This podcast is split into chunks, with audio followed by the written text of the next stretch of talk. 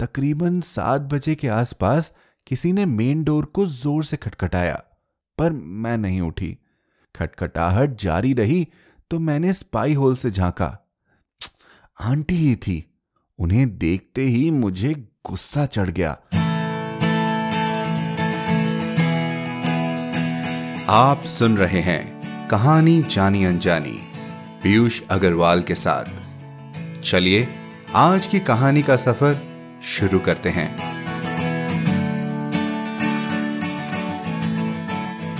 नमस्कार दोस्तों, कैसी लग रही है आपको हमारी सर्वश्रेष्ठ अनकही कहानियाँ?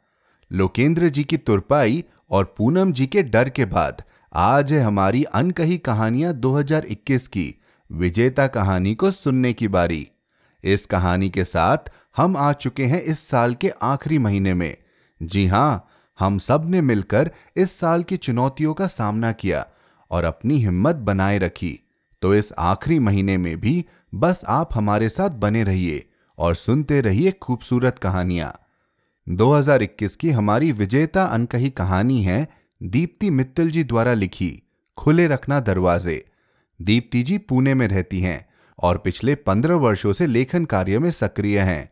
इनकी लगभग 400 कहानियाँ, बाल कहानियाँ लेख और व्यंग अलग अलग पत्र पत्रिकाओं में प्रकाशित हो चुकी हैं। हाल फ़िलहाल में इन्होंने Amazon Kindle pen to publish contest में प्रथम स्थान प्राप्त किया है और इनका एक बाल कहानी संकलन पोटली किस्से कहानियों की जल्द ही प्रकाशित होने वाला है।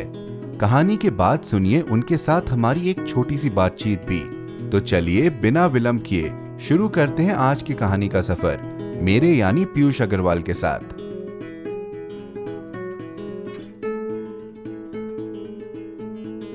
खुले रखना दरवाजे। दीप्ति मित्तल। आंटी जी, आपने रात भी खाना नहीं खाया? मैंने कैसरॉल खोलकर देखा, उसमें रोटियाँ बची हुई थी। मुझे चिंता हो उठी। पिचहत्तर साल की सेठी आंटी मेरी पड़ोसन थी, जो अकेली रहती थी। तीन दिन से मेड नहीं आ रही थी, हफ़्ते भर से फिजियोथेरेपिस्ट गायब थी। आजकल मैं ऑफ़िस जाने से पहले सुबह सुबह उनके यहाँ आकर कुछ काम निपटा दिया करती हूँ। फिर साथ चाय पीते हैं हल्का फुल्का नाश्ता करते और मैं ऑफ़िस चली जाती। आज संडे था, यानी आराम का दिन तो इत्मीनान से सुबह की चाय चल रही थी। क्या करूँ बेटा? कमर दर्द ने चलना फिरना बंद करा दिया। कुछ ईंधन फूके तो भूख लगे। कहते हुए उन्होंने गहरी सांस छोड़ी। Aunty ji strong pain killer चल रहे हैं। खाएँगी, नहीं तो एसिडिटी होगी ना। इसलिए तो मैंने रात दवाई भी नहीं खाई। इस बार उनकी मासूमियत पर गुस्सा आ गया, जिसे मैंने भौए चढ़ा, माथे पर सिलवटे डाल ज़ाहिर भी कर दिया। वे झुर्री पड़ी छोटी छोटी आँखों को और छोटा कर ऐसे मुस्कुराई जैसे कोई बच्चा माँ के गुस्से पर अपनी भोली हँसी का ठंडा पानी डाल उसे शांत करने की कोशिश करता है। तू मेरे लिए ज़्यादा परेशान मत हो। वैसे भी दवाइयों से कुछ फ़र्क नहीं पड़ता। जब फिजियोथेरेपिस्ट आकर कुछ कसरत वसरत कराएगी तो हो जाऊँगी ठीक।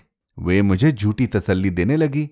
ये सच तो वो भी जानती थी और मैं भी कि यह दर्द अब कभी ठीक नहीं होगा।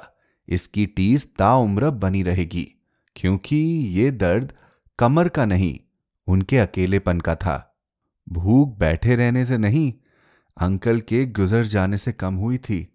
जब वे अंकल की खाली कुर्सी को रिश्ते कोरों से ताकती तो वो बोझ जो दो महीने से मेरे दिल पर था और बढ़ जाता।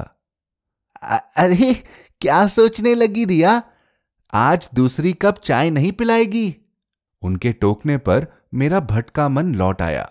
पिलाऊँगी मगर एक शर्त पर। साथ रोटी भी खानी पड़ेगी और दवाई भी लेनी पड़ेगी। अच्छा बाबा, ले आ। आंटी जामुनी फूलों वाले प्रिंट की कॉटन मैक्सी को ठीक करते हुए उठी। फिर छोटे छोटे कदम भर खिड़की पर जा खड़ी हुई। उनकी ढीली होती जा रही मैक्सी को देख मन अचकचा गया। दो महीने में जैसे आधी हो गई थी। एक सवाल जो दो महीने से मन में फांस बंद धसा था। आज फिर चुभा। मैंने तब दरवाज़ा क्यों नहीं खोला था? क्यों नजरअंदाज कर दी थी उनकी वो दस्तक? खोल देती तो शायद आज अंकल होते? उन्होंने खिड़की का पर्दा हटाकर रेडियो पर विविध भारती ट्यून किया। पूरा कमरा, सुनहरी धूप और हेमंदा की मीठी आवाज़ से भर उठा। मैंने चाय चढ़ाकर रात की बची एक रोटी गर्म की। फिर उस पर देसी घी लगा नमक मिर्च छिड़क रोल बना दिया। आंटी को पसंद था बासी रोटी इस तरह से खाना। उधर चाय खोलने लगी, इधर कुछ पुरानी यादें। मैं यहाँ ग्राउंड फ्लोर पर टू बी के फ्लैट में नई शिफ्ट हुई थी। मैंने अपनी कार से सामान उतारा ही था कि देखा, एक बुज़ुर्ग महिला सामने वाले फ्लैट के गार्डन से ताक झाँक कर रही थी। जैसे ही उनकी ओर देखा, वे तुरंत बोली अभी आई हो? थक गई होगी। चाय पियोगी? मैंने थैंक्स बोल, थोड़ा तलखी से इनकार किया और फिर उनको पलट कर नहीं देखा। भले ही कोई इसे मेरी एरोगेंस समझे, पर मैं ऐसी ही थी। नहीं पसंद था मुझे अपनी लाइफ में किसी का यूँ बेवजह ताक झाक करना कंसर्न दिखाना। अरे भाई, थकी हूँ तो क्या? आई विल मैनेज ना। It's none of your business ऐसी आंटियों से तो मैं कोसों दूर भागती थी, क्योंकि जानती थी, जरा सी बातचीत शुरू की नहीं कि सीधे सवालों पर उतर आएँगी। कहाँ काम करती हो? क्या काम करती हो? घर वाले कहाँ हैं? शादी क्यों नहीं की? लड़कियों को यूँ अकेले रहना ठीक नहीं। मगर कहते हैं ना, हम जिस चीज़ से डेस्परेटली बचना चाहते हैं, वही हर मोड़ पर सामने खड़ी मिलती है। आंटी भी बहाने से मेरे सामने आ जाती और कोई ना कोई सिरा पकड़ बातचीत शुरू कर देती। सिलसिला शुरू कहीं से भी करती, घूम फिर कर पहुँच जाती, अमेरिका में रहने वाले अपने दोनों बेटों पोते पोतियों के गुणगान पर, जिसे सुनने में मुझे कोई दिलचस्पी नहीं होती। जी का जंजाल बन गई थी वे। जब उनकी रसोई से उठती व्यंजनों की खुशबुएँ मेरे फ्लैट में दाखिल होती तब मैं ब्रेड ऑमलेट खाते हुए सोचती, ज़िंदगी के मज़े तो ये दोनों ही ले रहे हैं।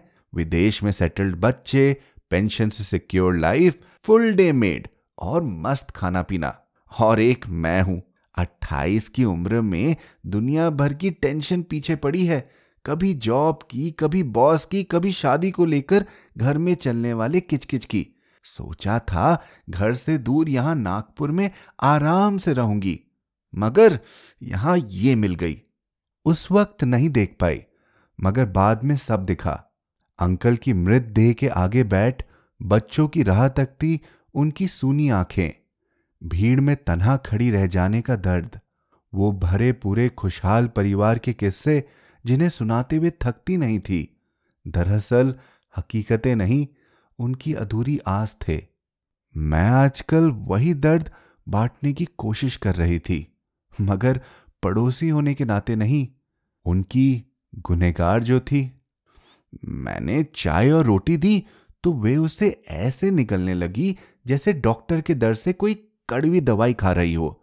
आंटी जी, आई नो, मुझसे अच्छी रोटी नहीं बनती। अरे, नहीं नहीं, बहुत अच्छी बनी है। सच कहूँ तो इतने प्यार से कभी मेरे बच्चों ने भी नहीं खिलाया। कहते हुए उन्होंने सर्द सफ़ेद हाथों से मेरा हाथ थाम लिया। बहुत तंग कर दिया ना तुझे? उन्होंने उदास आँखों से कहा तो मैंने मुस्कुराकर ना में सिर हिलाया और लंच टाइम पर वापस आने का बोलकर अपने फ्लैट पर चली आई। बिस्तर पर पसरे हुए आँखों के आगे वही बीते मंजर तैरने लगे, जो पिछले दो महीने से मेरी गर्दन पकड़े, मुझे घसीटते चल रहे थे। वो खटखट कानों में दोबारा गूंजने लगी, जो आंटी ने आखिरी बार मेरे दरवाजे पर की थी। ऐसी ही संडे की एक सुबह थी। संडे यानी चिल डे। तकरीबन सात बजे के आसपास किसी ने मेन डोर को ज़ोर से खटखटाया, पर मैं नहीं उठी। खटखटाहट जारी रही तो मैंने स्पाई होल से झांका। आंटी ही थी। उन्हें देखते ही मुझे गुस्सा चढ़ गया। ये क्या सुबह सुबह मेरा संडे बर्बाद करने चली आई? कई बार इससे पहले भी वे छोटी छोटी बातों को लेकर गाहे बगाहे आ जाया करती थी। कभी कैब बुकिंग के लिए, कभी मोबाइल पर कोई ऐप समझने के लिए तो कभी कुछ स्पेशल बनाया हुआ देने के लिए। आना तो ठीक था, मगर वे जल्दी जाने का नाम नहीं लेती थी। बस इसी वजह से उस दिन दरवाज़ा नहीं खोला। मगर मुझे क्या पता था कि अंकल बेहोश पड़े हैं और आंटी बदहवासी में मुझसे मदद की उम्मीद में आई हैं। जब बाद में किसी काम से बाहर गई, तब बाहर लोगों से इस अनहोनी के बारे में पता चला। साथ ही यह भी कि आंटी के कैसे हाथ पाँव फूले थे। जब तक वे किसी की मदद लेकर अस्पताल पहुँची, अंकल जा चुके थे। मैं सन रह गई थी। आंटी मुझसे मदद लेने आई थी, मगर मैंने मैंने तो दरवाज़ा ही नहीं खोला। मुझे क्या पता था? मेरा स्वार्थ मेरी नासमझी अंकल की जान ले लेगी और ग्लानी का प्रेत बंद सदा के लिए मेरे कंधों पर चढ़ बैठेगी। जितना सोचती, उतना खुद पर शर्मिंदा हो उठती। खुद को कोसती, उल्हाना देती। अगर आंटी मेरी जगह होती तो कभी ऐसा ना करती। खोल देती वो दरवाज़ा मेरे लिए। क्या कोई तरीका है ज़िंदगी की रील को रिवाइंड करने का? अगर हो तो अभी उस सुबह पर पहुँच जाऊँ और संभाल लू सब। मगर गुजरे वक्त की भरपाई कहाँ हो सकती है? कुछ गलतियों को प्रायश्चित से भी नहीं धोया जा सकता। कई बार सोचा, आंटी के सामने कन्फेस कर दिल हल्का कर लूँ, मगर हिम्मत नहीं हुई। थोड़ा सुस्ता कर उठी और लंच में तहरी बना आंटी के घर ले आई। वे किसी से फ़ोन पर बात कर रही थी। किसका फ़ोन था आंटी? बेटे का था। मैंने बताया कि तू मेरा कितना ध्यान रख रही है तो सलाह देने लगा। सीनियर सिटीजन्स के साथ बहुत क्राइम होने लगे हैं। कभी आउटसाइडर को घर में अलाउ मत करो। तो आपने क्या कहा? मैंने भी कह दिया, वो कोई आउटसाइडर नहीं, बेटी है मेरी, ये घर उसी का है। जब चाहे आएगी, जब चाहे जाएगी। सुनकर मेरी आँखें डबडबा गई। बेटी? नहीं, मैं इस प्यार के लायक नहीं। अरे, क्या हुआ? रोती क्यों है? वे मेरे सिर को प्यार से सहलाने लगी। अब मेरे लिए दिल पर बोझ रखकर साँसें लेना मुश्किल हो चला था। आंटी जी, एक बात पूछूँ? गले में अटकते शब्द धीरे धीरे निकलने लगे। क्या? क्या आपको कभी ऐसा नहीं लगा? अगर मैं उस दिन दरवाज़ा खोल देती, समय से आपको मदद कर देती तो आज अंकल हमारे साथ होते। मैं घर पर ही थी, आंटी। बस, दरवाज़ा नहीं खोला। दिल का गुबार आँखों के रास्ते बह निकला। सिर झुका रहा। उनकी आँखों में नफरत देखने की हिम्मत नहीं थी। जानती हूँ, तू घर पर ही थी। सच कहूँ तो कुछ दिन तक तुझे दोष भी देती रही। सोचती रही कि तू अगर उन्हें सही समय पर अपनी कार से अस्पताल पहुँचा देती तो वे बच जाते। मगर ये मेरे मन का छलावा ही तो था। भीतर से तो जानती थी। तीसरे हार्ट अटैक के बाद वो तेरा दरवाज़ा खटखटाने से पहले ही जा चुके थे। जो होना था, वही हुआ। मेरे आंसुओं में उनकी पीड़ा भी शामिल हो गई। हम दोनों एक दूसरे का हाथ थामे कुछ देर यूँ ही मौन में बैठे रहे। अपने अपने दिलों का बोझ आँखों के रास्ते बहाकर हल्के होते रहे। सच ही है, कह देने भर से गहरे जमे दर्द भी पिघल जाते हैं। आप कभी दोबारा खटखटाऊं तो ऐसा नहीं करेगी ना? आंटी ने अपनी हथेलियों में मेरे गीले गालों को भरकर पूछा। ये रखो मेरे घर की चाबी, बेटी हूँ ना आपकी। कभी दरवाज़ा बंद भी हो तो खोल कर आ जाना। हाँ मैंने उनके सामने चाबी रखी तो वे हंस पड़ी। खुले दरवाजे से आया हवा का झोंका भी हमारी गीली हँसी में शामिल हो गया।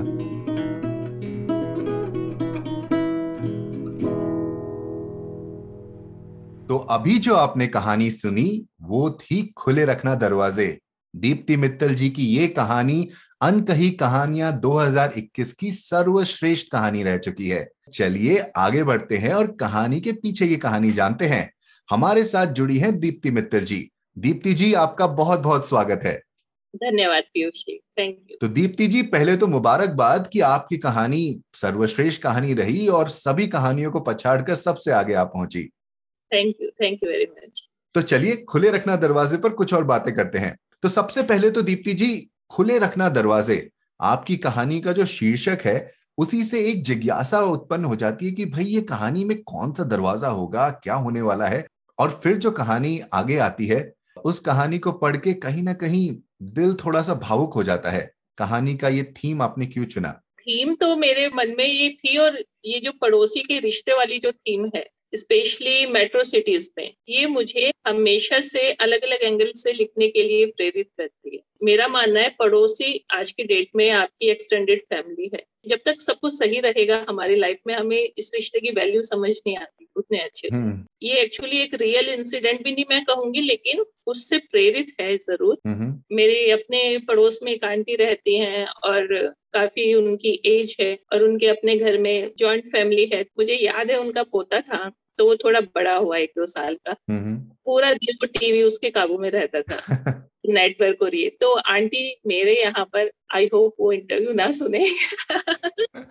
मेरे यहाँ पर सीरियल्स देखने आ जाती थी या अपना घर मान के जब मर्ज़ी बैल बजाती जब मर्ज़ी आ गई टीवी देखना हुआ टीवी देख लिया वो सब चलता था उनका तो हम्म, शुरू शुरू में ठीक रहा। नए नए पड़ोसी थे हम भी नई शिफ्ट हुए थे नई सोसाइटी थी वो भी नई शिफ्ट हुए थे सेम फ्लोर पर। धीरे धीरे ना मुझे थोड़ा इरिटेशन होने लगी। और मैंने मैंने एक दो बार नहीं खोला। आप पहचान जाते हो घंटी बजाने के स्टाइल से। मैंने नहीं खोला एक दो बार और मैंने अपने हस्बैंड से भी डिस्कस की ये बात। हम्म, तो मुझे एक बात कही जो मैं हमेशा याद रखूँगी कि ठीक है तुम आज नहीं खोल रहे हो मगर ये याद रखना तुम्हें जब भी ज़रूरत पड़ेगी उस घर का दरवाज़ा नॉक करोगे। तो ये चीज़ मुझे इतनी टच की कि कितनी सही बात है। हम्म, आज उनकी ज़रूरत है भले वो हमारे हिसाब से सही नहीं है मगर उनकी है और उनको ये लगता है कि ये मेरा पड़ोस है यहाँ मैं जा सकती हूँ आराम से तभी तो वो आती हैं। तो ये एक इंसिडेंट था और इस सब्जेक्ट पर मैंने अलग अलग तरह से लिखी हैं दो तीन कहानियाँ। तो वहीं से ये खुले रखना दरवाजे कि आपको मन के दरवाजे खुले रखने चाहिए। बहुत खूब और आपने बिल्कुल सही कहा कि आज सब न्यूक्लियर फैमिली में और कहीं ना कहीं कभी ना कभी ज़रूरत पड़ेगी तो आप पड़ोसियों का ही दरवाज़ा खटखटाएँगे। लेकिन इससे मुझे ये बात भी याद आती है कि आपकी कहानी से पता चलता है कि आज हमारा समाज कितना बदल गया है। क्योंकि एक समय ऐसा था जब पड़ोसियों के साथ ही अपना परिवार बनता था। आ, सब एक दूसरे के घर में जाके टीवी देखते थे क्योंकि भाई पूरे पड़ोस में एक ही टीवी अरे टीवी छोड़िए फ़ोन। एक घर में फ़ोन होता था तो पूरे गली में उन्हीं के घर में आना जाना रहता था। त्योहार पर खाना भेजना मिलना जुलना बहुत कुछ होता था और जैसे जैसे आज शहर आधुनिक होते जा रहे हैं लोग बहुत व्यस्त होते जा रहे हैं कहीं ना कहीं वो पड़ोसियों वाले रिश्ते जो है वो बहुत ही ढीले पड़ते जा रहे हैं। पहले ना डिपेंडेंसी होती थी एक दूसरे हम्म, पर। आज आपका कोई काम पड़ोस से निकल रहा है पड़ोसियों का आपसे निकल रहा है। हम्म। तो ये इंटरडिपेंडेंसीज रहती थी। आजकल हर कोई समर्थ है किसी को किसी की वैसे ज़रूरत नहीं है। बहुत हम्म। कम मौके पड़ते हैं जब किसी को रियलाइज़ होता है हम्म, कि हाँ हमें भी किसी की जैसे अब कोरोना के टाइम कोरोना के टाइम में सेम ऐसे हुआ उधर कोविड हुआ तो हम बाकी ने बस ने खाना दिया किसी और को हुआ तो ऐसे मिलजुल के बहुत तो ऐसे बहुत रेयर इंसिडेंट्स होते हैं जब आपको इस चीज़ की वैल्यू होती है। लेकिन अगर आप पहले से बना के नहीं रखोगे तो उस टाइम आप अकेले पड़ जाओ ये तो एक बहुत इंपॉर्टेंट मैसेज है ही आपकी कहानी का। अ, लेकिन इसके साथ साथ थोड़ी नायिका की भी बात करते हैं। यंग नायिका है शहर में नहीं आई हैं काम के सिलसिले में व्यस्त रहती हैं। उन्होंने जो दरवाज़ा जिस कारण नहीं खोला कि भाई सुबह सुबह आंटी आ गई है इरिटेशन होगा आज नहीं खोलते हैं। बहुत ही नॉर्मल सी बात है। मैं ये पूछना चाहूँगा कि किस हद तक हमारी नायिका ने जो अब जो रिश्ता जो आंटी से बनाया है वो सिर्फ़ उस गिल्ड के कारण है कि उसने दरवाज़ा नहीं खोला। क्या ये रिश्ता आगे भी वो कायम रखेंगी बाकी पड़ोसियों के साथ भी? अ, कि आपको लगता है कि नहीं बस इसी इंसिडेंट के कारण अ, और इन्हीं के साथ सेठी आंटी के साथ ही उनका रिश्ता इस तरह से रहेगा? वो जो लड़की है वो छोटे शहर से आई है और छोटे शहरों में जो लड़कियों को सुनाया जाता है आसपास वालों से वो उससे फ्रस्ट्रेट है। तो आप किसी चीज़ को तभी ज़्यादा पोस्ट करते हो जब आप उसके बहुत ज़्यादा भुक्तभोगी हो जाते हो कि नहीं बस। की बुरी नहीं है उसे ऐसा नहीं है कि वो उसने काफ़ी बार आंटी से बातचीत भी की है उनकी हेल्प भी हम्म। की है। लेकिन क्या होता है ना कभी कभी लिमिट क्रॉस हो जाती है। और क्योंकि हम पहले से वो जैसा कहानी में भी आया है कि पहले वो ये सब झेल चुकी है कि सब पूछना शुरू कर देते वो उसका एक्सपीरियंस है कि आप थोड़ी सी लिफ्ट दो हम्म, सामने वाले से चढ़ के बैठ जाते हैं। अरे शादी क्यों नहीं की और हम्म। अकेले क्यों रहे? ये सब शुरू हो जाता है। तो बहुत ही सहज है कि आप ऐसा रिएक्ट करो। लेकिन उसको कहीं ना कहीं ये माइंड में क्वेश्चन था कि मैंने आज ही क्यों नहीं खोला जब उनको ज़रूरत थी। हम्म, और अगर मुझे ऐसी ज़रूरत पड़ती तो आंटी ऐसा नहीं करती मेरे साथ। उस चीज़ ने उसको परेशान किया। तो स्वाभाविक है जब हम गिल्ट में होते हैं तो उसे ओवरकम करने का पश्चाताप ही एक तरीका है कि अब हम क्या बेस्ट कर सकते हैं। हम्म, हम्म, उसने अंत में जो चाबियाँ रख दी कि ये आप ही का घर है ये उनको विश्वास दिलाने के लिए कि मैं हूँ जब तक यहाँ हूँ मैं हूँ। तो गिल्ट में तो आई है क्योंकि वो अंदर से ऐसा नहीं चाहती थी। उसने ऐसा सोचा नहीं था लेकिन उसको ये गिल्ट तो रहा हो सकता है उस दिन मैं दरवाज़ा खोल देती तो उनके हस्बैंड बच जाते। बिल्कुल बहुत ही स्वाभाविक है और मुझे लगता है कि वैसे तो कहानी में सेठी आंटी ने उन्हें गिल्ट फ्री कर दिया कहकर कि भाई नहीं आप दरवाज़ा खोलती तो भी शायद जो रिज़ल्ट है वो यही रहता। लेकिन फिर भी मन में वो बात पूरी तरह से जाती नहीं है कि शायद जो रिज़ल्ट है वो कुछ और हो सकता था। बिल्कुल बिल्कुल। बहुत खूब दीप्ति जी और जैसा कि मैंने कहा कहानी तो आपकी प्यारी है ही और उसमें जो पनप कर जो बातें आती हैं जो इमोशंस आते हैं वो भी बहुत प्यारे हैं और वो बहुत वास्तविक है। सुनने वालों को बहुत हद तक जोड़े रखती है आपकी कहानी उन बातों से। और अ, मेरी उम्मीद है कि आप इसी तरह की बहुत सुंदर कहानियाँ लिखते रहिए। सभी सुनने वालों को बता दूँ कि दीप्ति जी की किताब किंडल पर उपलब्ध है। अगर आपको इनकी कहानियाँ अच्छी लग रही है तो आप इनके नॉवल ज़रूर पढ़ें क्योंकि उनमें एक अलग भाव है उनमें एक अलग रंग है। और मुझे पूरा यकीन है कि आपको उन्हें पढ़कर बहुत मज़ा आएगा। एक बार फिर मुबारकबाद और मुझे बहुत खुशी हो रही है कि आप हमारे साथ आज जुड़ पाए धन्यवाद। धन्यवाद धन्यवाद तो दोस्तों, कैसी लगी आपको आज की कहानी? और दीप्ति जी से बातचीत? क्या आप भी पड़ोसियों से करीब हैं? हमें ज़रूर भेजें उनके किस्से। Hello at the rate Piyush Agarwal dot com पर। अगर आपने अभी तक अनकही कहानियाँ 2021 प्रतियोगिता की बाकी कहानियाँ नहीं सुनी हैं तो अभी सुनिए पिछले दोनों एपिसोड्स और हाँ एप्पल पॉडकास्ट पर अपना रिव्यू डालना भी मत भूलिएगा। अगर हमारा ये प्रयास आपके दिल को लुभा रहा हो तो आप हमें अपना योगदान कर सपोर्ट भी कर सकते हैं। और जानकारी के लिए पीयूष अग्रवाल डॉट कॉम पर सपोर्ट द शो लिंक पर क्लिक करें। आप जिस भी ऐप पर यह पॉडकास्ट सुन रहे हैं, हमें सब्सक्राइब या फॉलो करना ना भूलें। हर शुक्रवार आप तक नई कहानियाँ लाने का श्रेय मैं अपनी टीम को देना चाहूँगा। आज के एपिसोड की प्रोड्यूसर हैं देवांशी बत्रा। आप सुन रहे हैं कहानी जानी अनजानी पीयूष अग्रवाल के साथ। जो कि इंडी पॉडकास्टर की एक पेशकश है। तो हम आपसे मिलते रहेंगे हर शुक्रवार। तब तक के लिए अपना ध्यान रखिए, स्वस्थ रहिए और मुस्कुराते रहिए।